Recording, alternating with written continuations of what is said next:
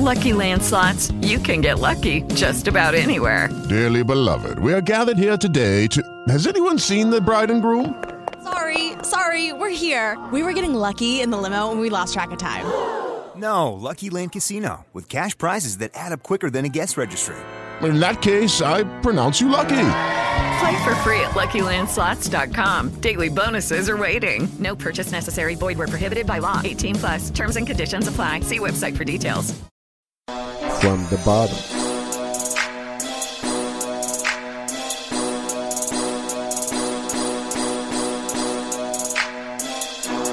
From the bottom. You know we gather.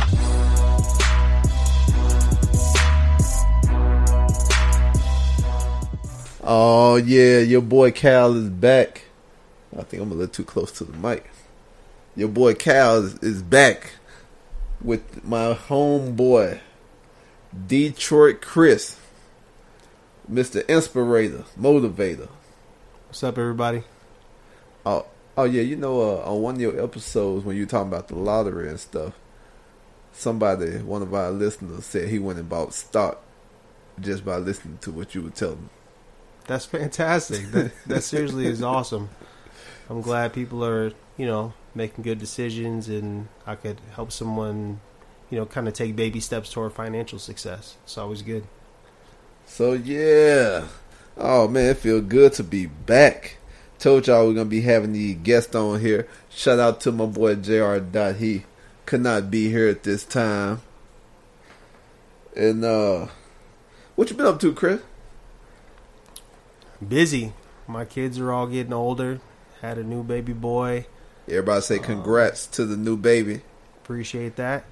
He only got Yeah, two just- more coming. No more coming. but it's been, you know, real hectic because you don't have a schedule until their schedule is fulfilled. I know you understand that better Yeah. than anybody. oh yes, I do. Yeah, so just you know, living the family life and trying to prep for our basketball tournament coming up. Oh, oh yes. And this year we probably will be taping. Your boy's going for the chip and uh, Hoop Fest again. Hopefully this time we be able to pull it out, bring it back home, Well, we keep getting closer and closer every year. and we got. that's how you know we owe. when we gotta start getting in shape months in advance before it start. That really messed us up last year. So yes, we got to get. I've been working on it right now. That that's that's what I really do with my own free time. Is that uh, with the little free time that I Yeah, I'm have. saying you can't have that much free time. I don't. Yeah, you know, earlier Chris asked me, uh, "Was I bored?" And I told him I don't have time to get bored. Every little second I have is taken up by daddy duties, or home duties, or husband duties. It's like my job never stopped. Like twenty five eight. preach and then when you do get in that position where you don't have anything to, to do you feel so uncomfortable. Yeah, then you gotta find weird. something to work on. yeah find something to do. That's right. Me, I just want to sit back and relax and watch TV or play the game, but nah, that ain't happening no more. i still try to get my game time in though. I really try. But do you that's do the only it way after i can wind go my mind down. Uh typically like around dinner time i'll get in there so it's just still a little bit later but um yeah I, I still i try to try to get in that because that helps me wind my mind down man i just on beta all throughout the day and then i just want to kind of calm down and get prepared for all the stuff i got to do the next day so you know this this life is busy but it's wonderful you know Well, yeah, you got a point there. Ain't nothing wrong with the family life. Cause yeah, you always doing stuff, and uh, you always gonna stay busy. So if you bored, uh, I don't, I don't know how if you a husband, a dad, or a boyfriend, cause your job never stop. i can dig that for sure But we're gonna jump to our first topic. Why is everyone always in a rush? why is everyone always in a rush uh, it's uh, the subliminal things around us it's the the perception of society and where society's going it's the fact that people aren't grounded anymore, so they're always charged up in beta and they don't know how to get down to alpha. And that's like, for example, if somebody cuts you off in traffic and then you get so upset or they get real upset and you guys are yelling at each other, road rage, just, just everybody being in beta all the time. If you were able to ground yourself and come back down to alpha, you'd be calm. It, nothing little like that would affect you in that way. And I think that it's all a combination of of those things that make everybody in a rush. It's like when you're on edge and you're you know driving somewhere, you're trying to get there fast. It's the edge, but if you weren't on edge, your approach would be different. So you think people should leave earlier Not so they don't have to be in the rush? That won't save you from being in beta. If you're going to be in a rush, you're going to be in a rush no matter when you leave. It's the truth. You just want to get to where you're going. It's not about this, the time as much as it is you trying to get to your destination. What I mean by the alpha and beta thing is beta is let's say you you take your pre-workout and you go to the gym and you're working out and you're like listening to loud music and you're like, you know, getting pumped. That's beta. Some people stay in actually most people stay in beta. They don't know how to come back down to alpha. And it sounds strange but It it's because we don't we don't when when do we actually like really touch the earth? When do we actually get our our charge from the planet?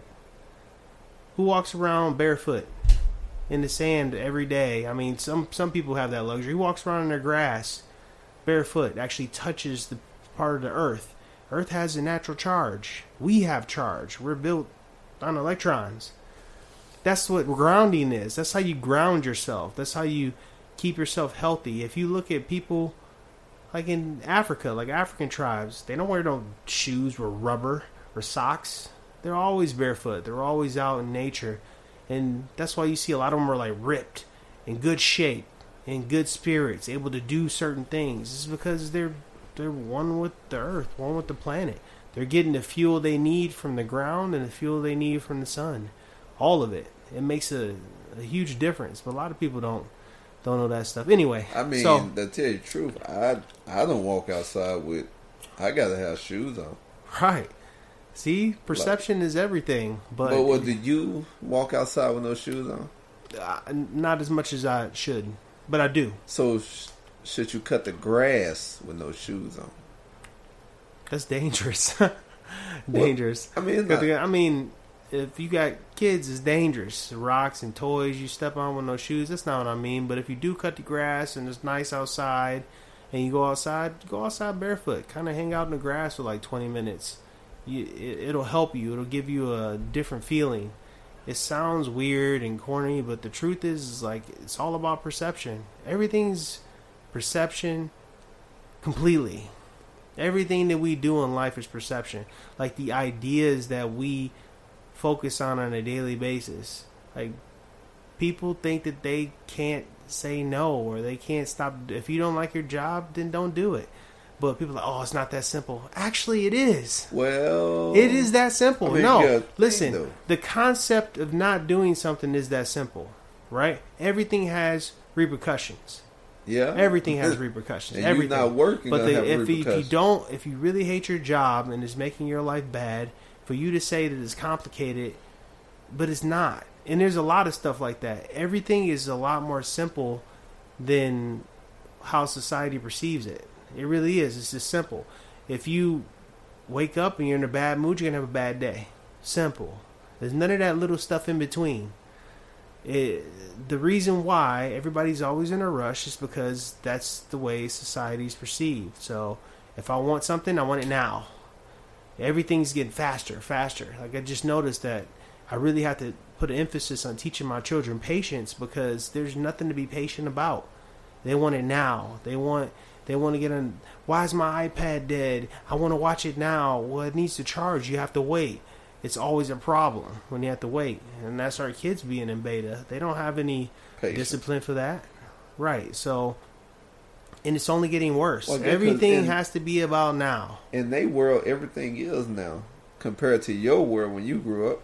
You yeah, had to everything's be patient. Yeah, everything's changing. That's what I'm saying. So it's evolving, but that doesn't change the importance of patience. Just because society's evolving and the, the perception and image of where we're going is evolving does not take away from the importance of patience. It doesn't.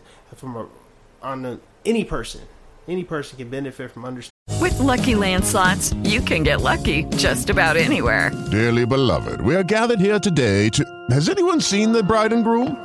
Sorry, sorry, we're here. We were getting lucky in the limo and we lost track of time. No, Lucky Land Casino, with cash prizes that add up quicker than a guest registry. In that case, I pronounce you lucky. Play for free at LuckyLandSlots.com. Daily bonuses are waiting. No purchase necessary. Void where prohibited by law. 18 plus. Terms and conditions apply. See website for details. understanding that particular quality. And so I still think it's important to teach them that, but it's much harder to do that. And it's only getting worse.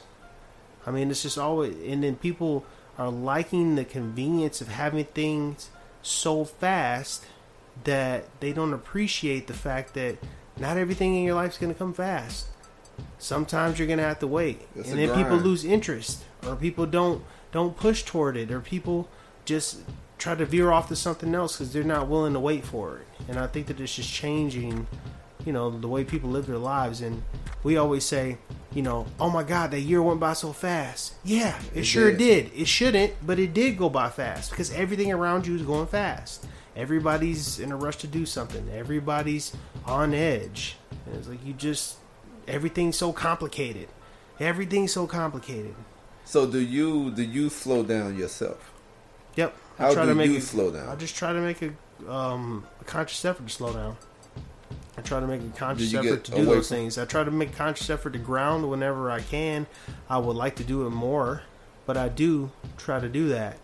Um, I just don't think it's good to always be on edge. I'm feel like you know, for things like hate and anger, like life's too short. Why would you want to put yourself through those extreme emotions when they do nothing good for you? Sometimes it's alright to just be laid back and you know take things in stride and understand that life's about making mistakes and learning from them or you know somebody cut you off in traffic they probably just made a mistake you know who are you to sit there and get all mad and judge you're probably never going to see that person again like I was telling that story about that guy in Arizona that hunted that guy down because he cut him off and started shooting at his truck and shot his 10 year old daughter in the head.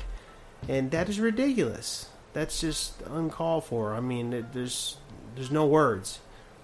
And that's extreme beta right there. And so that that's why I believe everybody's in a rush is because hey, that's just the perception of our society right now. Yeah. I guess it, it is hard because every time you turn on the TV is get rich quick. Get this quick. Get this, get that. I mean, who would want to wait? Life is I mean, but a then lot, life's mean, a lot of hard work. a lot of and a little bit of luck. Some people get more luck than other people. You, you can't control that. It's just the way the you know the the cards turn over. But most of the things that I've gotten has not just been quick. The good things not been quick But you were persistent, right? You put in like because years and years it of take work. time. right? Understood those type of things take time, and that's the reality of it. Do some people get lucky in that regard? Sure, sure, of course. Do I hate them because of that? No. Some people got easier paths. They did. They did. You know, that's just how the the cards fell for them. But if you understand that things take time, it still wouldn't hurt even if you got it faster because you still understand that. You you have a grasp on that concept. And i believe that those type of people appreciate things more as well. Yeah. so it just depends on you know what you go through in your life. It's like the kind of the catch 22 with our children right? You know we don't want our children to grow up the same way we did but if they don't grow up the same way did we did they don't get to learn some of the stuff we learned from the streets right or from the way we grew up or from you know a pro- povertish uh, environment Yeah. right they don't get to learn that stuff but you as a man you don't want your kids to learn that but you do and so it's like a catch 22 So I do, don't- do you think it hurt them by not growing up almost like you did because you want your kids to have a better life than you had? Somewhat, I do. I think that a little bit of that is me wanting my children to get a taste of that humble pie. You know, and feeling what it feels like to have nothing, um, and be appreciative of like Or what they have. super no, just super small things. Not even really what they have, but being instead of you know gawking at dinner, being happy that you have something to eat. So it's just they don't get to see, and I can't fault them for that. Yeah. I put them in that situation, right? And so that's where it becomes hard. I can't fault them for that, for being able to be picky or for I don't want that snack. I want this snack. I want to go in the snack cabin to get snacks. When I was younger, I was like, "What's a snack?" I don't know snacks. yeah, but you know, you you you're very excited to give that to your children, but at the same time, like I said, it's that catch twenty two where you really want them to learn how to appreciate those things because when they get older and they have to provide for themselves, it's not just going to be falling in their lap. They're going to have to make it for themselves, and maybe they will be in that situation and be caught off guard. Nobody wants to be entitled, or nobody wants their children to feel entitled, or that they don't have to work for stuff. And sometimes you got to find balance between that and giving them all the stuff that you want to give them, and it's tough. So okay, okay, you just made me think of a question. Can somebody from the suburbs have a better drive than somebody from the hood who got the same dream? Sure, why not? Because I think that like the person from the hood has so much more on the line than the person from the suburb. You know, they don't want Um, to. They I don't want to go back. But we can't. But see, that's that's not fair. Like because they come from two different environments, and you don't really know how the what's on the line impacts both their lives. You can't compare what's on the line for the guy from the hood to the guy from the suburbs because they're in two different scenarios, right? Um, and just because this guy's from the suburbs, maybe he is rich, maybe his parents are rich, but maybe they're good people. I know people like that. Maybe they do teach you those values. Maybe this is important for your success and your future going forward. You do have something to fall back on. But if they really Yeah. teach you about caring about your future, you're not thinking about what you have to fall back on. You're thinking about what you're going to do. And so that might be different than the, the guy down here that doesn't have a choice. There's nothing to fall back on. But if you're not thinking about, I have something to fall back on, they're pretty much in the same the same area. They have different motivations, but in the same area. So it just depends on the person. I'm glad you cleared that up. It's tough, but it's a person by person basis. I believe when we start categorizing people because of where they came from or anything like that, that it's going to further split us. Every individual is so different. That's what makes everything great because you get to find out if you want to, like, or if you if you have the knowledge to understand that every individual is different you find out how great life is because everybody's just a little different. Nobody's nobody's like Cal. Nobody's like Cal out there. You got that. There might be somebody that has similar traits, but ain't nobody's Cal. You're you're the only one. And uh, you know, when people are your friend or they like you, then you know that if you're yourself, that they like you for you. Yeah. How cool is that? And so I think that just categorizing is, is, is tough. It's just something that's easy for us to do, and I still do it sometimes as well. But uh, if we can get away from that thinking, I think that we'll be moving in the right direction. How how do you try to humble your kids? I try to make them wait for stuff even though they don't have to. Um, try to keep getting them to be pa- or not patient but polite. Also, Saying please and understand thank you, that- manners yeah. and stuff. I try to hold things back from them, even if we might be able to get it, or even if we might be able to have it, just because they understand that you can't have everything. You know, so I just try to do those things. I also make sure that when they make decisions, they understand that there's consequences. So if you make a good decision, there's good consequences. If you make a bad decision, there's bad consequences. But there's not like I'm gonna make an extremely bad decision, but I'm just gonna get a slap on the wrist. No, that's not how things work. I'm gonna make an extremely bad decision. I'm gonna get an extremely bad consequence. They have to know that because everybody is uh, changing the way this works now. they get participation trophies as stuff now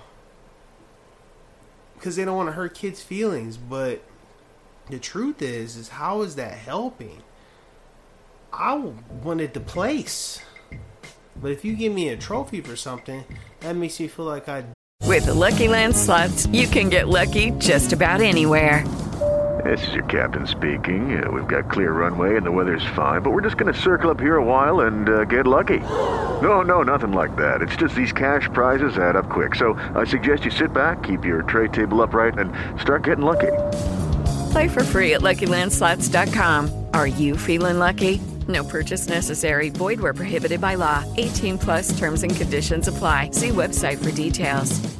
Hello, it is Ryan, and we could all use an extra bright spot in our day, couldn't we? Just to make up for things like sitting in traffic, doing the dishes, counting your steps, you know, all the mundane stuff. That is why I'm such a big fan of Chumba Casino. Chumba Casino has all your favorite social casino style games that you can play for free anytime, anywhere with daily bonuses. That should brighten your day a little. Actually, a lot. So sign up now at chumbacasino.com. That's chumbacasino.com. No purchase necessary. VGW Group. Void were prohibited by law. See terms and conditions. 18 plus. did good enough, but I didn't. You know, do you understand what I'm saying? Yeah, Like, I got you. And then it's up to like the parents to be able to, you know, talk to the children. Say, if you gave it your all, then you're a winner. But in order for you to place, we got to put more into it. You know, and that guidance will make them better overall than giving them participation trophies or, or you know, use your words. You know, like that. What what kind of you know some of those things are not extreme enough of consequences, and so when they get out into society and they make a really bad decision, they have to face a really bad consequence. They they don't know how to handle that type of stuff. Well, but these days, parents want everything to be fair. Which is Well, it's like that's some- that, some now that's setting your kid at a disadvantage right there because life's not, Not fair. fair, yeah, Everybody that that right. lives I- it knows it. Kids don't live kids it. that all the time. And so I feel like the parents that feel that way are just a little delusional. I mean, you're not setting your kid up for like real life success. They have to understand life's not fair. Sometimes if if one of my boys do something and I have an idea, you know, you basically know which one of your Yep. kids do something based off of what they do. They both get in trouble. It's not fair, but hey, you know, you got to get your brother to not do that or come tell us if he does it. And But it's 50 it's just an example. Like, it's just an example of just it might not be fair, but life is really not fair. You just got to understand that. And It's not fair. I don't know if it'll ever be. No, it won't never be. It's As a different as, type of it's different type of not fair to everybody. Well, I mean, as long as it's like rich, poor, people who respect people, people who don't respect people. People in poverty. Yeah, Yeah. people who well off. You know, it life ain't never gonna be fair. I But was- it, you can always treat, no matter what circumstance you're in, the next person with respect. You know, but then sometimes, How would you like to be treated, right? Yeah. Those those little sayings that people kind of brush off. You know, you treat people the way you want to be treated. That's a little saying, but it's true when you really think about it. You should. You But- should. but sometimes, like these days, the parents want to be they the kids' friends though. Like they want to like know what's going on. You know, they'd be like, I want them to tell me everything that's going on. So you know, I want to be their friend, not like they disciplinary. You know, That's all right. Being their friend is good, but you got to be a parent first. That's the hard part. Like some of them get so used to being a friend and having a goody goody between their kid that they're non-confrontational about the, the harder things. Got to be a parent first, then a friend. And that has its own challenges, but at least you're setting your kid up for success that way because they have someone there to guide them along. Because everybody makes bad decisions; it's just going to happen. And so, what are they going to do from there? I had a conversation with one of my buddies about, you know, because he said he was talking about how you know the the Chinese in Bellevue buy a lot of properties and and I think they uh, buy a lot in Detroit too, from what I yeah, heard. yeah. He was talking about like he ran into some Chaldean guys. Chaldeans are these Christian Arabs, like real light skinned it, but they own a lot of the corner store market in the Midwest. Almost every corner store, you know, like uh, the West Coast, in California, a lot of the corner stores are owned by the Korean population, but in the Midwest, it's by the Chaldeans, and so I know um, even heard that they have before. like different, like I won't get into specifics, but they have like different tax laws for them, and so they can use their community to kind of avoid some of them, and so a lot of their money kind of stays in house. And so when I was in high school, uh, a lot of the Chaldean kids that I know, all the power to them, their families had money. Like I had 16 year old Chaldean kids in my school driving Jaguars on 22s with TVs and headrests. Dead serious. Escalades and yes. And it, a lot of them had money, and like I said, all the power to them. But Sixteen the whole, years old back in the day, Yep. had those type of cars. no joke. But I guess they lived a different life because the area you was in The- was re- that was that was regular, right? Don't know, no. Wasn't yeah, I mean, there was money in the area where I went to high school. I went to high school in the area that had money, but that wasn't regular. but uh, yeah, it's not like Laguna Beach or nothing like that. Oh, okay. No, uh, uh It definitely like was- Bel Air. They The had, Bel they Air money, Detroit. but that wasn't like that. No, but the point or the premise of that was that their community sticks together. And then we started talking, and we said, you know, the Asian communities they stick together, and I'm like, man, that's so awesome. And then we started talking about, you know, only people who really don't stick together are the black community and the Latin community. Whenever I pass a black guy that I don't know, typically they like treat me like I'm an enemy. Like I get a look like I'm an enemy. I'm like, they don't give you the nod. sometimes, but I sometimes it's like I get like a, I give a nod, and so you know they'll give you a nod. Yeah, I give a but nod. It it shouldn't even like start off that way. Like they're like you know kind of standoffish. Shouldn't it? Why does it start off that way? All perception. And the crazy part is that you know he was talking about like you know well he said well white people don't, but I said no, but rich white people do. They keep a lot of their stuff together, you know, and. And all the power to them. What I'm saying is that's actually a good concept that I wish that you know some of the African American you know communities did and some of the Latin communities did instead mean- of doing the exact opposite and killing each other. Some people do it, but it's a very slim margin. A Not- lot of people yeah, look out Some people other do people, do it, but not not like those. but then you gotta look at that like some of the other races. Like they they tell they tell the the other person something and they race, and they would go do it, you know, to get to that success. Sometimes when you tell like another black person something, they don't even they don't even listen to you. You're talking about two people at different stages, or two different communities at different stages. So, let's say, for example, the Chaldeans come here and they put their community first, and they put this all together, and they do a really good job, and they still do. The the Asian community is the same thing, but the African American communities have been established for a while. They've been within their ways. We've been killing each other for a long time. You know, um, all because of perception, because we think that's the way it is. I mean, uh, there's a lot of people that that can't tell you that subconsciously when they pass an African American guy, and let's say just it's them, and they're walking by that they don't feel a little uncomfortable because of the perception. It's the perception of the, the African American male in, in the United States, and that perception is still there. It's not in front of our face like it was back in like the late 80s and early 90s Tehran, but we're still killing each other the same amount. Maybe even more, especially like what we're talking about earlier in Chicago. Like, this is your brother in ancestry. You know, we, we come from kings and queens, and you know, you, would you would you even be interested? then nobody trying to hear that. Nobody trying to hear that. But I, I like that stuff. Like really finding that that real that real history out, and that we should be stick together. But we've been brainwashed into killing each other off while everybody else on the outside profits. And so it's just such a huge difference in communities. And I told him, my friend I was talking to, I said, I don't even know how you would turn that around. I mean, you, there's got to be a way. Maybe you do it a little bit at a time, but how do you turn that around? you got to have enough people that want to make a difference, right? But then, the, you know, most of the time it's it's about what you have to make people listen to you. like if you got man. the you come up in the Lambo, then they'd be like, "What is this guy doing?" Either they're gonna hate you for having this car and think you don't deserve this car, or some people gonna want to listen to you to see how you got this car. That's a problem because then now Rather they're than- assuming that life is good because of money. Yeah, So that's a problem. you know. and rather than I somebody- understand how people from come from poverty but think that because they don't have money. But a good life doesn't have to necessarily come from having a ton of money. Money should be a means to an end, right? And so that's why I said that changing perception is different, especially how every day you're basically brainwashed into what everyday life should be.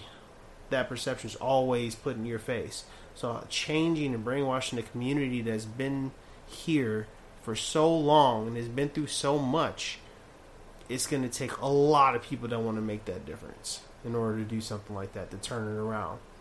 But if they came to you and said, "Chris, what's two things you would do that would help us as a race to get better with one another and help build something for us?" I'm not in a position to really do much except give them knowledge. That's probably the heaviest thing that I could give.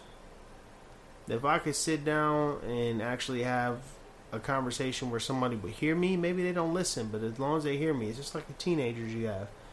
When they when you when you're telling them stuff, they don't listen, but they still hear you. It's the way I was raised too. I was given some great advice. I wasn't listening to it, but I heard it, and later it'd come back up. Some of those things I started to click later. And so if you could pass that knowledge on, I think knowledge is probably the most even more than money or anything else. Knowledge is the best thing that you could give. And if you could spread that knowledge and make a difference that way, then that would probably be the, the best route to getting that change even turning in the right direction. But it's tough. It's tough. yes, but it is tough. I don't never have even living in the hood had the ur- the urge to to hurt or do anything to any uh, people of my ancestry or outside of that. I just kind of take people for who they are, you know, no matter what. I'm glad I take that approach as well. But that community thing is there, just people don't think about it. I used to wonder like why black people couldn't come together and buy the stores in their hood. And the laundromats and the car washes and all that stuff. They could, but it's not an easy task. I mean, but what what You in got- life what in life got- is easy? You got African American males fighting over territories that they don't Not own. theirs. If you have that, imagine how difficult it is to back all that perception up to make a change in that scenario. You like you don't own any of that. You're wearing colors and claiming a neighborhood you don't own a piece in. You know, and then basically they put all these things in the hood to you know all this bad food, all of the you know the the gun stores, the, liquor stores, and I mean, it's, and it's still like that. It's not like all over the place. You don't hear about it, but if I go back down to Detroit, I still see them They're all over the place. And the food is cheap, but it's really bad for you, you know, and you, know, you get liquored up, and then there's a gun store, and then you know you got to hustle, and you know, not judging any of my hustlers. I understand. I understand. It's fine. It's just then you're put in a position where you got to kill another one of your brothers of ancestry because you think that that's the way that it has to be, and it just don't got to be that way. So it's tough, man. It's, I was talking to you about Chicago. That Chicago stuff is tough. Well, yeah, hearing no. about that. I'm gonna have uh, I'm gonna have Chicago Chris on. What do you think everybody else thinks outside of that? What do you think the the rich people think? What do you think the people outside of that community think about us? And we're in there just killing each other They think every animals. day. Well, I mean, it's the way that they killing each other. Like Right. every holiday, it'd be like what sixty shooting. Like can't even get together and have a good time without people coming through and shooting everybody. And then if you were to s- get a, get a chance to sit down one on one by one and be like, you know, why are you out there? Why? Why are you Cause killing? that's, cause that's all they know. then they need to spread their knowledge. They need to open up their brain and learn something else. I mean, they- but see, that's the thing. That, that's that's an excuse, but it shouldn't be an excuse. Like you should be understand it. If that's all you know, then that's a problem. Learn something else. Find something else. That But doesn't mean you need to change overnight. But hey, I mean, it, it's hard to change because I mean, I guess I mean that we agree on. I there think it's hard to change because on one hand, you I mean you gotta realize that some of these people know they're gonna die, so they live in a different style as to somebody who got something to live for. So we agree on that it's hard, and that's what I Yes. was saying about change, turning that community thing around. But at the same time, it's still a choice. I mean, you, you're still making a choice, as hard as it is. And then you you think that, hey, you know, I got, you know, I got death on my back. It's like you put yourself in that situation, so you have the ability to get out. If you believe you have the ability to get out, if you don't, I'm not saying it's gonna be easy. Nobody says it's gonna be Yeah. easy, but you know, if that's all you know, then you don't think you got it. You think that's it. That's all you got. That's what the real problem is. Is that's what they think? They think this is the norm. They don't think there's anything outside of that. They don't have a shot to do Because anything else. They don't know nothing else. Right. That's if lack you- of knowledge. That's if- exactly what I'm getting to. It's a lack of knowledge. It's the perception.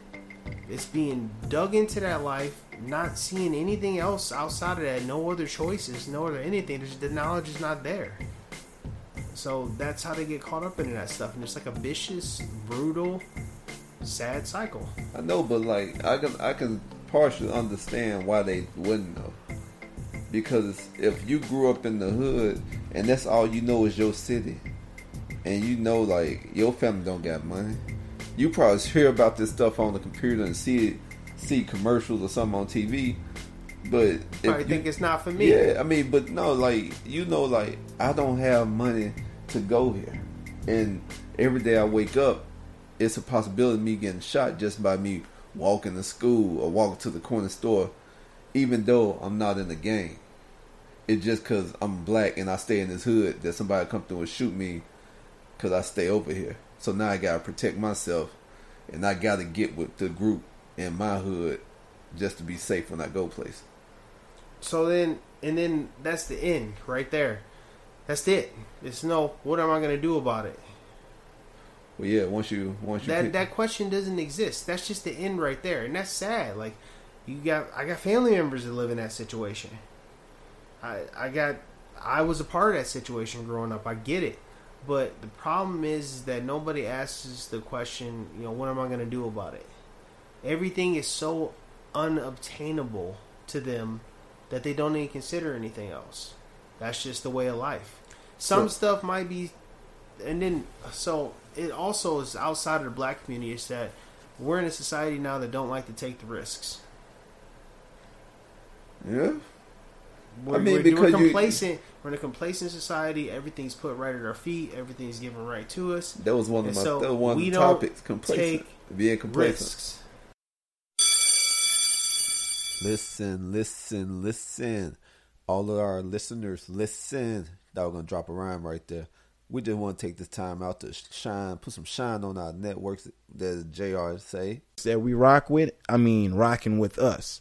Esquad affiliates and also The No Phony Podcast Network. all day, every day. And if you want to be on the show and think you got a good conversation piece, hit us up so we can schedule something at 253-234-7149. And hey, your boys out here making move. We out. Well, we're gonna jump to the next topic now. But it's the truth. That was a good rollover so, right there. because it's scary. You don't know what's going to happen. I mean, But see, that's the thing about somebody in the hood. If I was in the hood still, and I never experienced any of the life that I had outside the hood, and I believe that there's a chance that there could be something that happens to me, you know, why would I be complacent in that situation? It's just it is what it is. I mean, you know, I always, even then, had like different thoughts about that type of stuff.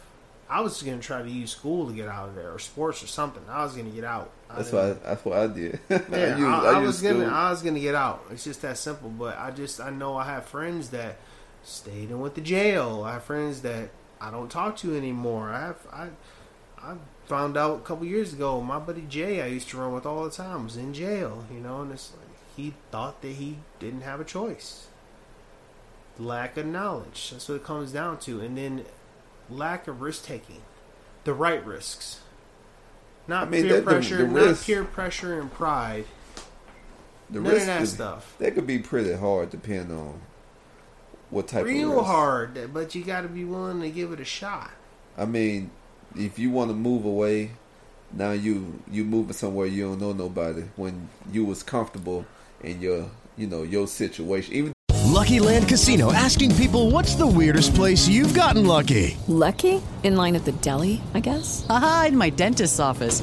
More than once, actually. Do I have to say? Yes, you do. In the car before my kids' PTA meeting. Really? Yes. Excuse me, what's the weirdest place you've gotten lucky? I never win and tell. Well, there you have it. You can get lucky anywhere playing at LuckyLandSlots.com. Play for free right now. Are you feeling lucky? No purchase necessary. Void where prohibited by law. 18 plus. Terms and conditions apply. See website for details. Hey guys, it is Ryan. I'm not sure if you know this about me, but I'm a bit of a fun fanatic when I can. I like to work, but I like fun too. It's a thing. And now the truth is out there. I can tell you about my favorite place to have fun Chumba Casino. They have hundreds of social casino style games to choose from, with new games released each week. You can play for free anytime, anywhere. And each day brings a new chance to collect daily bonuses. So join me in the fun. Sign up now at chumbacasino.com. No purchase necessary. VGW Group. Void were prohibited by law. See terms and conditions. 18 plus. though it wasn't a good situation, but still you was comfortable because you knew people and people knew you.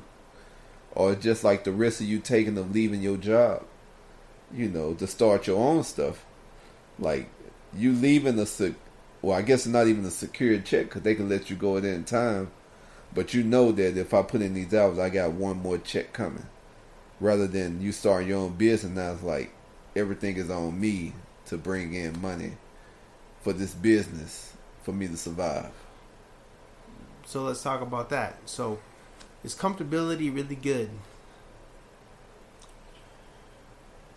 That's what the real question is. I, I if, if comfortability is good until it takes away your drive to maybe take a risk, even if it's a small risk, maybe it's a big risk. But if you sit there and say, "I don't like this job I got. I think that I could go in business for myself," and you don't say, "Best case scenario, go in business by myself. My business succeeds. I'm in a great shape. How do I get that way?" Worst case scenario, my business falls through. I lost my job. What's going to happen here? You have built a plan toward moving toward the positive, but toward the negative, you say, "What's the worst that can happen?" Where does that put me? Is that the end of my life? Do I die? No. Does that mean that I can't build opportunity for myself because the worst case scenario happened? No. Is everything over? No. You can live with that. There's there's no death there. You can live with that. But you're still going to work toward this path. But worst case scenario, you can live with that. I just took a, a presentation class, and she's like, "Why do you always volunteer to go first? And I said, "Because I don't mind presenting." I said, "What's the worst that could happen? I stumble on my words. I, you know, I pack a loogie. I, what? I fart. I burp. Yeah, you probably. Yeah, or I trip on my own feet or something in front of people. Yeah, I can see that. And then I say, okay, do I die? Is everything over? No. I mean, so what? You know, like, this is not the end. My life still continues. I can still do good stuff. Just because one thing failed does not mean that's the end all be all. I think failure sometimes is actually good. It teaches you how It to succeed you. later. Yeah, it does.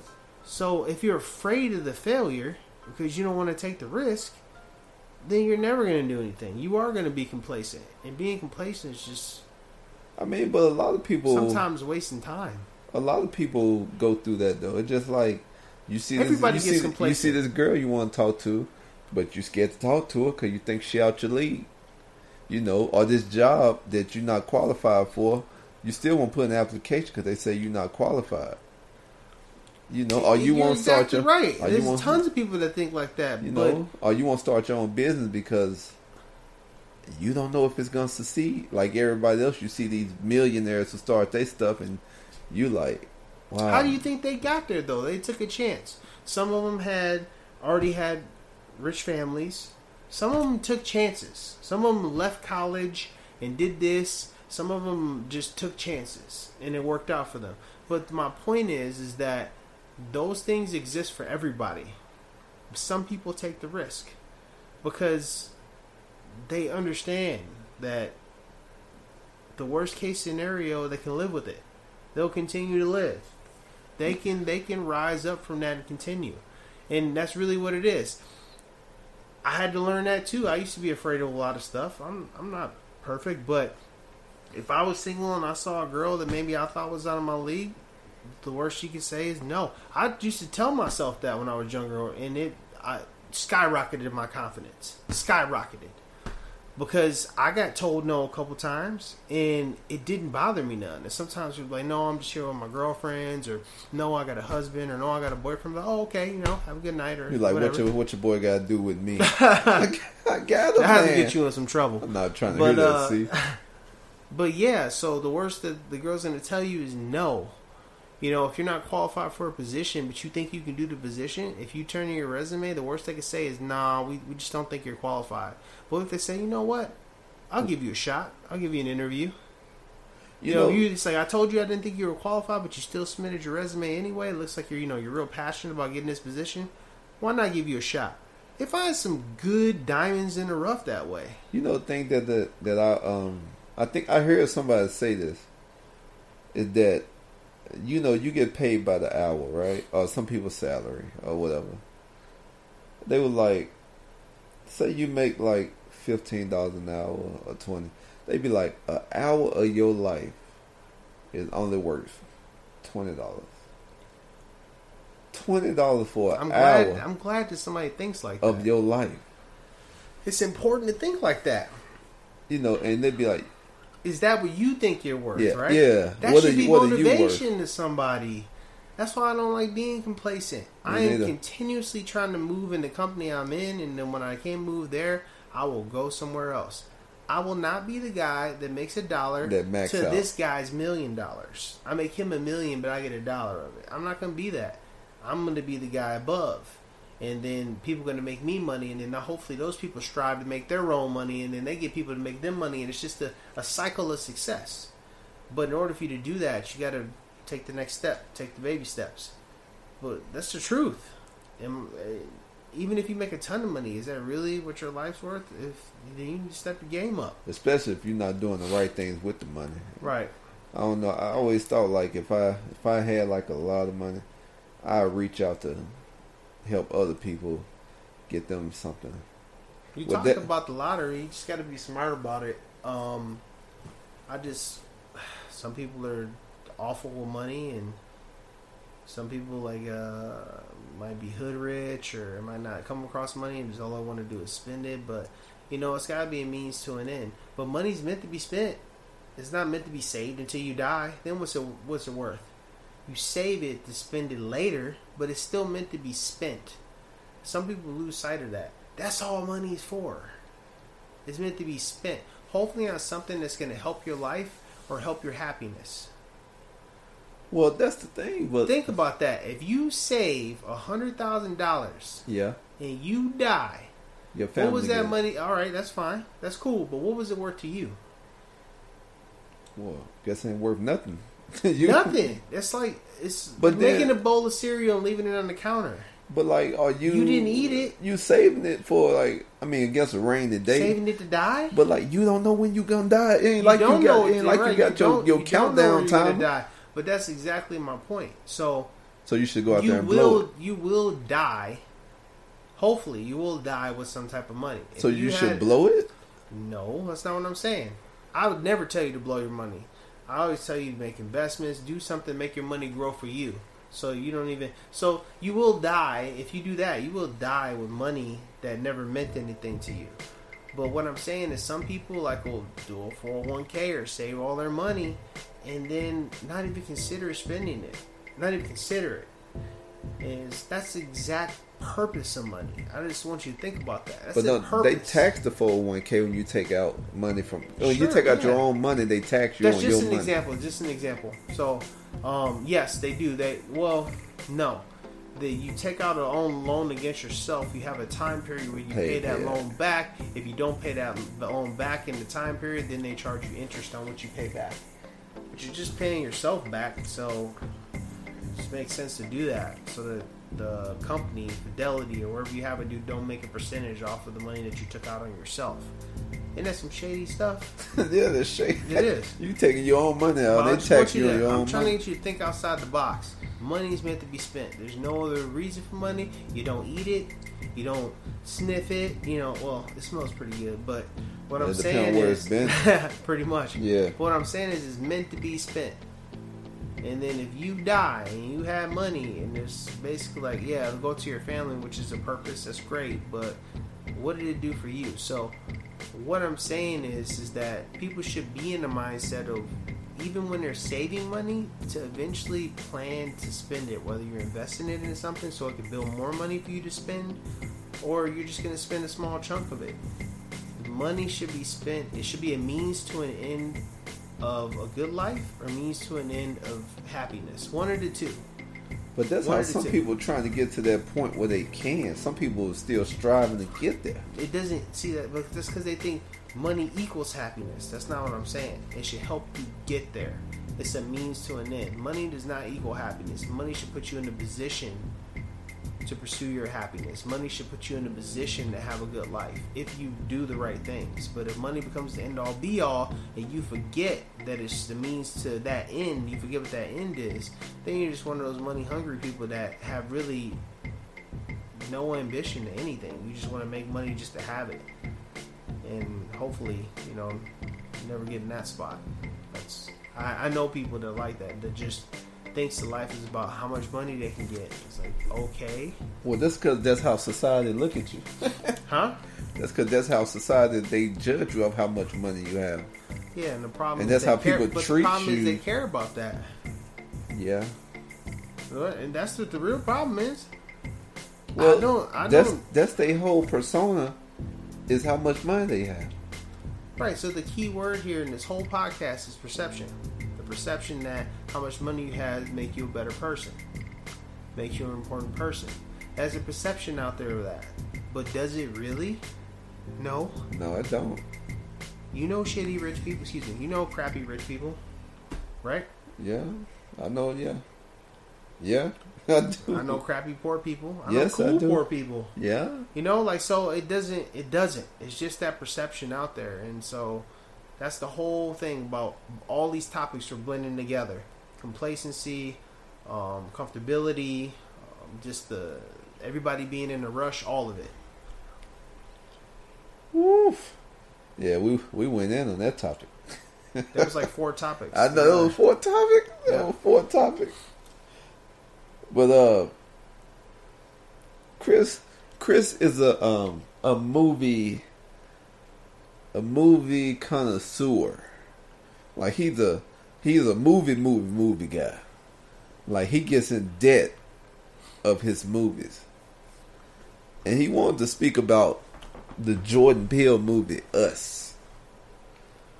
I think a lot of people like the movie. Um, I'm big on not just movies, but I'm really big on horror movies, even more than just regular movies. But um, it's mostly because I can appreciate it for the story, like everybody else, and I I can lose myself in it if it's good. But I also can appreciate that it's a movie, and there goes in a lot to the acting, to the camera work, to the special effects.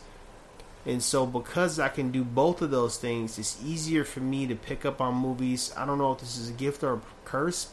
Any movies that normally have a twist, there are seldom few that I won't figure out before the movie's over. Even my, my wife will tell you that, as I was saying before. So wait, when you say you figure it out, is it before the middle mark of the movie? About the middle or earlier. Okay, I'll make sure that make sure one close to the end when you figure it out. And you know what's really funny is Chris, we were talking about Chicago Chris. Uh, he's actually at the movies one time. This is like I don't know, almost a year ago with his uh, girl, and I came in with Bree. We were watching Hereditary, that that horror movie, and I figured that movie out. I don't know. It took me like 25, 30 minutes to figure the movie out. And Bree was like, "Really? You think so?" And then the end of the movie, she's like, "See." She's like, that's the best part of the movie. You've been listening to you figure out stuff, and and I talked to him about it. He's like, no, I didn't know. I didn't. He's like, that movie was crazy, man. Yeah. So, um, as it relates to us, Jordan Peele's um, sophomore effort of directing, the movie was really good. Just like Get Out was really good. However, one thing that I was telling you earlier that I noticed is that every movie, especially movie with twists, especially horror movies, has foreshadowing. Foreshadowing is these subtle clues that they put in the movie that are not supposed to be in your face. They're ones that are there, but most people miss. Let's say like 80% of people miss them. But there's that 20% of people that catch them. So what I noticed is in us, those foreshadowing were not they were not subtle. They were right in your face in your face. And I put two and two together and I figured that he did that because there were a lot of people who were reviewing Get Out harshly because there were things that they didn't understand about it and because they didn't understand it, they didn't like it. And I think that that's just terrible way to review something. If you don't understand something, that doesn't give you right to not like it. How do you know if you like it or don't? But that's usually how it goes. They harshly review stuff that they don't completely understand or they don't like it because they don't completely understand it. And so what I think he tried to do was he tried to throw all that foreshadowing in your face so that he could appease those people.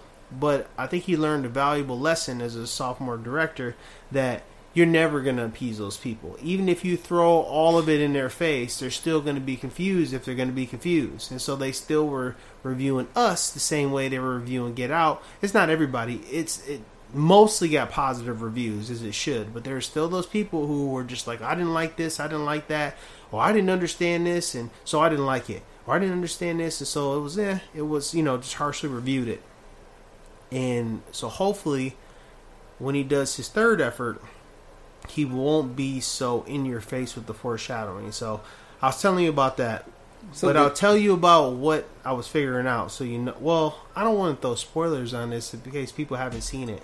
Okay, listen. If you haven't seen us, he's about to drop some spoilers. so just letting you know, you know, just in case you want to cut it off right now if you haven't seen it, because he's about to go in debt. You know, just had to give you a warning. All right, Chris, take over. All right, you gave me the blessing. So the reason that I knew the final twist the is bunnies. because so um this is related to Addie and Red.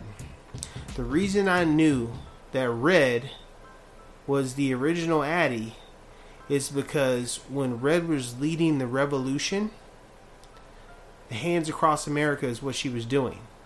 When the original Addie, before she went to the carnival, the last thing she saw on television was Hands Across America. Hands Across America was something that happened in the late 80s. And so for her tethered partner to understand the Hands Across America, that makes no sense them being in an area where they don't have access to that type of stuff.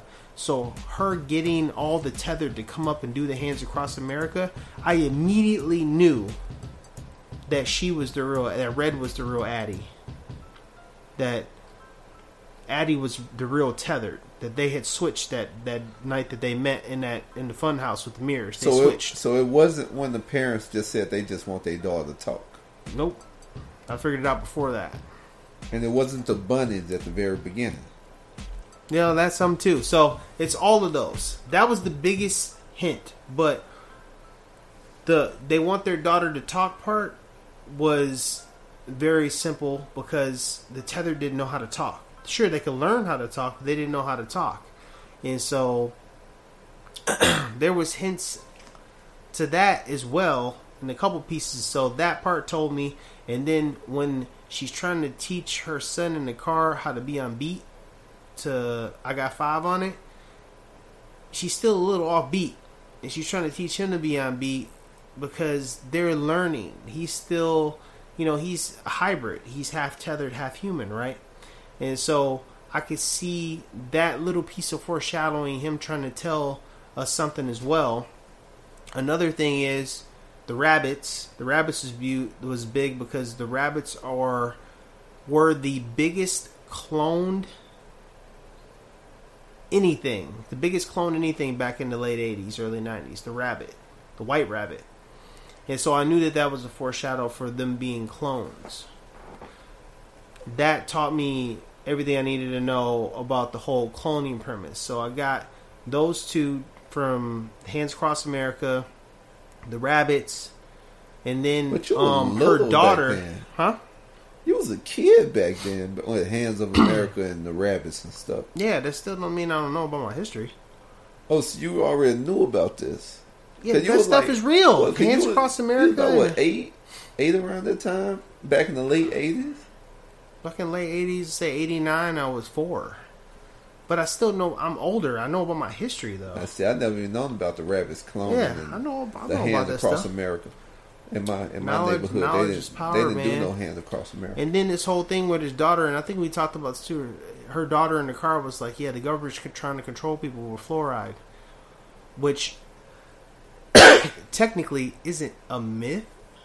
Um, I still know how so- they control them with fluoride. Okay, so I'm not gonna get too deep into this, but Oh, here you go. It was Here a pretty heavy rumor, I guess you would say, that back during the Holocaust, Hitler would put fluoride in the water for the people held in concentration camps because it made fluoride had this effect on them where it made them more controllable. It it kind of affected their brain power, their decision making. They were more vulnerable.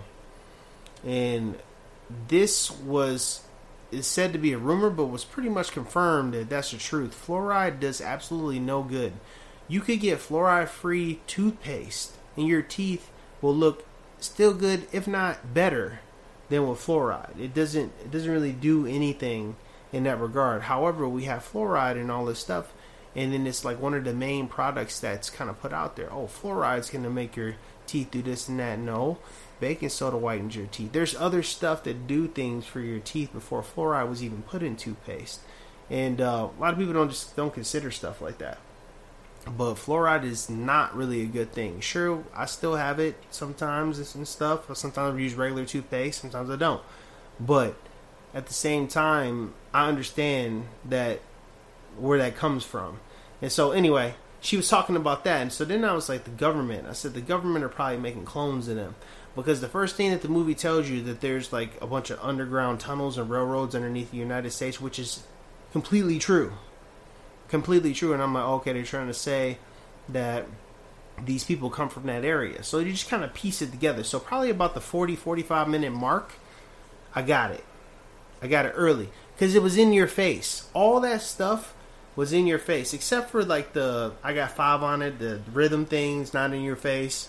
Um, what else wasn't in your face? The Jeremiah eleven eleven wasn't in your. The Bible verse wasn't in your face. But one thing I noticed about eleven eleven is eleven to eleven is the only number that is a mirror image of itself, right? And so that also that's like another like kind of subtle um, foreshadowing. So those are okay. The subtle ones are okay, but the ones that are like right in front of your face, like the hands across America, man, that gave it away. That that killed it for me. And then uh, the the So one of the other important family, parts. Not when the family came to the house that night and they were looking. One of the imp- other important parts is the fact that Red's voice was weird, and I was like, that sounds like her like larynx is crushed. I, this is exactly what I said to to Bree. So then, um, I started speculating that she probably choked her out because of that. Wait a minute. Because it's a you certain sound. that from her from her talking. Yeah, I said that her her larynx sounds crushed. She sound she doesn't sound like larynx. I said she doesn't sound like an alien. She sounds like she's like something's wrong with her throat, like her larynx is crushed. And she, my my wife, agreed with me. And then I said that she probably like choked her out and switched space, places with her. And sure enough, that's exactly what happened at the end. So the subtle foreshadowing was fine. I still would have figured it out, but it was fine. But the ones that were in your face kind of took away from it a little bit for me. The hands across America was so obvious to me. That was really obvious to me. I don't even That was pay probably the attention, most like, I don't even pay attention to movies like. Wow. Yeah, there's a lot that there was. There was more. There was. There was still more stuff too. Um, his message. The his Jeremiah message 11, that right? no Peele's message of the movie is that maybe the evil that we face on a daily basis are ourselves and the privileges that we have. Like um, even like her husband, when her tethered husband like takes his glasses and puts them on, and he's He like he can finally see. You know, that's a privilege that he didn't even know he had. You know, compared to somebody who didn't have that privilege. You know, she's up here giving birth to beautiful children, and then her tethered is going through hell. You know, so it's kind of like we're our own worst enemy, and we take for granted the privileges that we have. Okay, so what about the end of that movie? What about it? Um, the end where they riding in the car, and the ambulance at the very end. No, nothing. He Jason knows that Jason knows her secret. How did he know though? Because he was the, hiding just the, whole time. The he knows just the extent of all of the things that happened, the extent of his mother's rage that he saw. He figured it out. I just think he just knew. And That's what- why when he came out and she was like, "It's me, it's me," he was like real scared. He didn't want to go to her because he he figured it out. He ended up getting it, and there's a lot to be speculated, but you can think that maybe Red had even told him when she took him. She had him for a while. She couldn't tell him, right? So there's a lot that could happen there, but it was very obvious that Jason had figured it out, and he did what we do in society. We just put back on our mask in the face of that type of adversity. But the question I want to know is, what happened to the tethered people? Last I seen, they were just holding hands. They're doing the hands across America. Nobody knows. They just came up. Their plan was to take over. They were doing all sorts of stuff, and they just left it open ended. Did some of the tether took over? Maybe some of the tether were pushed back. You never know, but the twists and turns in the movie I thought were a little bit too in your face compared to like Get Out. Um, for example, there was one in your face foreshadowing in Get Out, and that's the The the uh, the the groundskeeper running. As soon as I saw the groundskeeper running that night, when he was running at him, I knew that was uh, the grandfather, because how that's the only one that was kind of like in my face. The reason, but I didn't find out that the maid was grandma. I did not know that. I couldn't put that one together. I don't know why, but because there's a big um focus on the scene where he's talking about his grandfather getting beat by Jesse Owens and his, how hard his grandfather trained for that, the run and all the stuff he did, and he just lost to a superior athlete, and it haunted him for so long. All that talk, I knew that that was important because they started. They said Jesse Owens. They were bringing up like people to make you remember that conversation. And then that one night that's just real strange that he's just running full speed at him.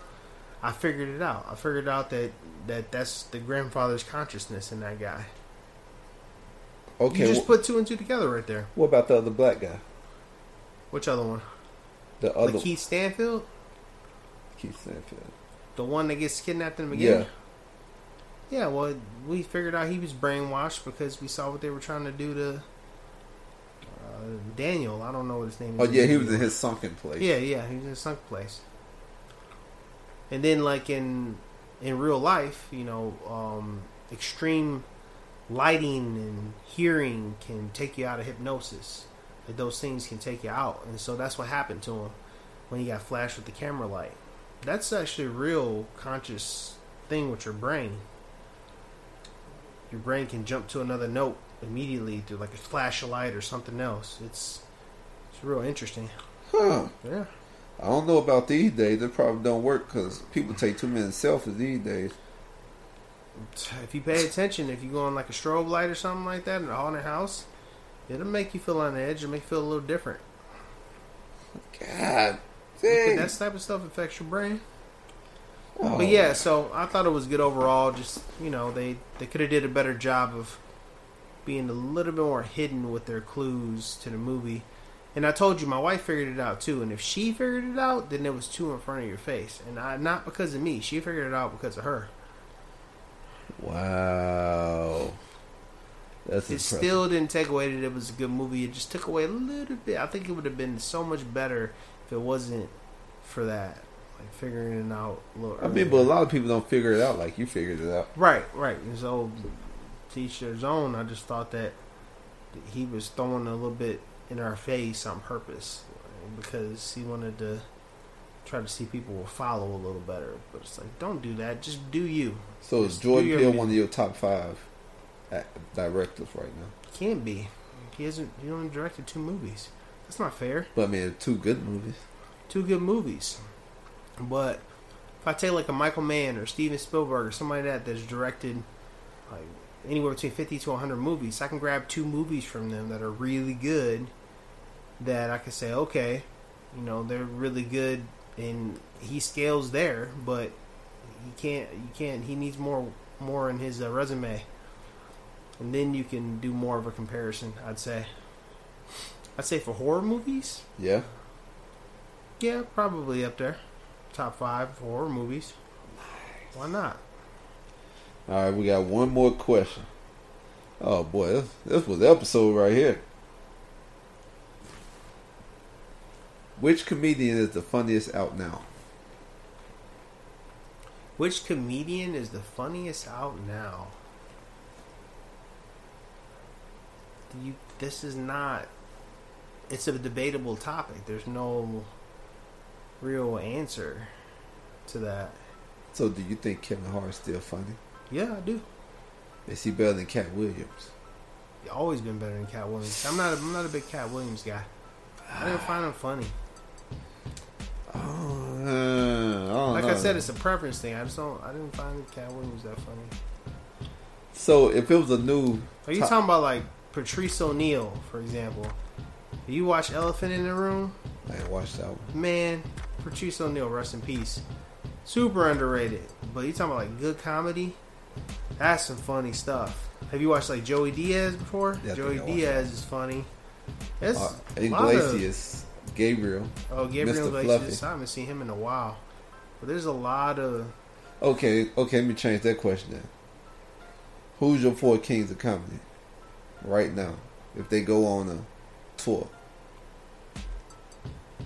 shoot. I don't know. would Kevin be on your roster? I'm from a different age of comedy. If you're talking about new age, Yeah, new age. Sure, Kevin. Not like not. I mean, who would be like the new Steve, Bernie, DL, and Cedric of this time now? That go on tour together can claim the kings of comedy. New edition. I don't know. Probably Kevin Hart, Chappelle is in there. If he still can pull him. Um, Chris Rock. tough. But Chris Rock is tough. old though, so but he's Eddie still Murphy. new. So is Martin Lawrence. There's some people that are. Jamie Foxx is pretty good at comedy too. I don't know if you were watching. Bill Bellamy has a good stand up. Yeah. Some of these guys, you can't sleep on them. They got good stuff. I ain't Bill Bellamy has Bill good since he was on stand-up. MTV. He has good stand up. That's what I'm saying. You just he's good stand up, like real good. Or the one guy from uh Blackish. Oh, uh. Hannibal Buress. No, not Hannibal Buress. No, he Oh, don't- Anthony Anderson. No, not his friend that worked with him. I don't really find Hannibal Buress too funny to me. There's some stuff where he's funny though. But uh no, it's the guy who worked with him from Chicago. I put my finger on who you talking about. I don't know. Yeah, I can't think of his name, but he be acting like real dumb on the on Blackish. Got a crush on Anthony Anderson's wife. I don't, I don't. I know who's in the show, but I never really watched the show that much. Even like Donald Glover has good comedy. And Nick Cannon. Yeah, Nick Cannon has good comedy too. There's some people that don't get enough credit, but picking the top four is tough, man. What's homeboy's name from uh, Neighbors? The Zac guy? Efron? No, the black guy. What's his name? Uh, I think all I know from Neighbors is Seth Rogen. no, the the other the, the black guy that does the Samuel Jackson. They go to the meeting with the dean, and he says he had a pop brownie and that he was really high. And she's like, "You shouldn't be telling me that." And he's like, "I thought you said you wanted to shave like up here. You know, we were taking pictures." And they told him to shave his, you know, his pubic hair off. Dang, what is his name? He had his own show. I just can't remember what his name is. The He's one that funny. changed voices. No, he's the one that goes out and talks to Hannibal Buress when he's the cop, and his name's Garfield. Gar. Black guy. I can't remember his name. He's he's got some funny material as well. Are you talking about Jay Pharoah? Yeah, I'm talking about Jay funny. Yeah, Jay Pharoah. He's Pharoah. funny too. He's actually real funny, and he kills those voices. But yeah, it's too hard, man. There's a lot of Yeah, you're right. I should have put some thought to this question. Michael Blackson. It's pretty funny. Yeah, I like Mike. I like Mike a lot. Shawn Wayans. don't it's know. not Sean, just it's not even just uh, black comedians. I find Theo Von really funny. Who is that? Uh, Brendan Schaub's pretty funny. That group. Who is that? Theo Von, the white guy from Louisiana. It's pretty funny. Is he in the movie? Or he just a straight up comedian? he's in movies, but he's a comedian. He's he's hilarious. On. Netflix? I don't know if he's on Netflix or not. He's funny though. Brendan Schaub, former UFC fighter, he has a pretty good stand up. Ken Jeong. Oh, he's yeah, funny. yeah, yeah, yeah, He has yeah, good stand up. There's like some Kim guys Jeong. that be killing it, man. That's tough. That's a tough question. Sorry, Oh, I don't yeah. have a definitive answer. Oh, that's okay. That's okay. Well, y'all, it's about that time that we get ready to wrap it up. I want to thank Chris for coming through again. Oh man, he dropped some gems in this one. He like you know the door always open for Chris. What? How many times this make? I appreciate that. This, I think this is number Four? five. No, Five. this not number four. Remember, I got the one with Anthony too. Oh yeah, see look at that. Look at that. Fifth time in. so uh as usual, you want to send in shout outs? Um, shout out to Cal Yeah. and Jay, aka the Ballin Brothers, aka uh, Straight Hooping, aka Sumner Y, aka Getting Old, aka Better Ice Them Knees. Ah, you going a little too far. Hey, you got to keep the Yeah, AKAs for going like like uh, these Zamero. Yeah, that's for Jerry. that's for Jerry, yeah. Mr. Ice those knees. Stretch them calves. Oh yeah, you got me on that one. Wow. But thanks for having me, and hopefully uh, I'll be able to, you know, make another appearance sometime in the future. But you know, you got a lot of good people that come on and give some good knowledge, so uh, I'm glad I could be a part of it. Oh man, I'm glad that he came on. You know, I just like to, you just, I just like to pick Chris Brain because he be knowing so much stuff. And uh, I don't know about all that, well, you do know a lot of stuff. but I just try to get you to think outside the box, think about other stuff. Don't be complacent. Don't be complacent and don't get thought, don't get caught just the same stuff all the time. You got to sometimes step outside the comfort zone, think outside the box, because there's so much other stuff you're not learning because you're just staying in the pocket. You should be like, "Well, I didn't think about that." That's a good. That's a good statement. Well, I didn't think about it that way. Even I still have those. I'm forever a student. Oh, you I learn something right. new every day. So I, I like that. I like saying that. I didn't think about it like that. That's one of the best things you can say because you're actually considering thinking about something in a different way, even if you agree with it or don't. But yeah, Well, he got a point there. And uh, I just want to shout out, you know, shout out to everybody who I just thought about. It. I asked you to shout out like this was your first time. You probably just shout out everybody like twenty times now.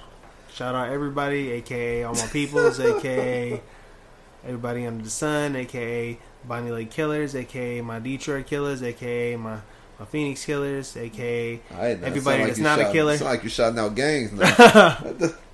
That's why I said everybody that's not a killer. But yeah, I, all y'all. I want to thank Chris once more time again, and thank all of y'all for tuning in to your boys at from the bottom.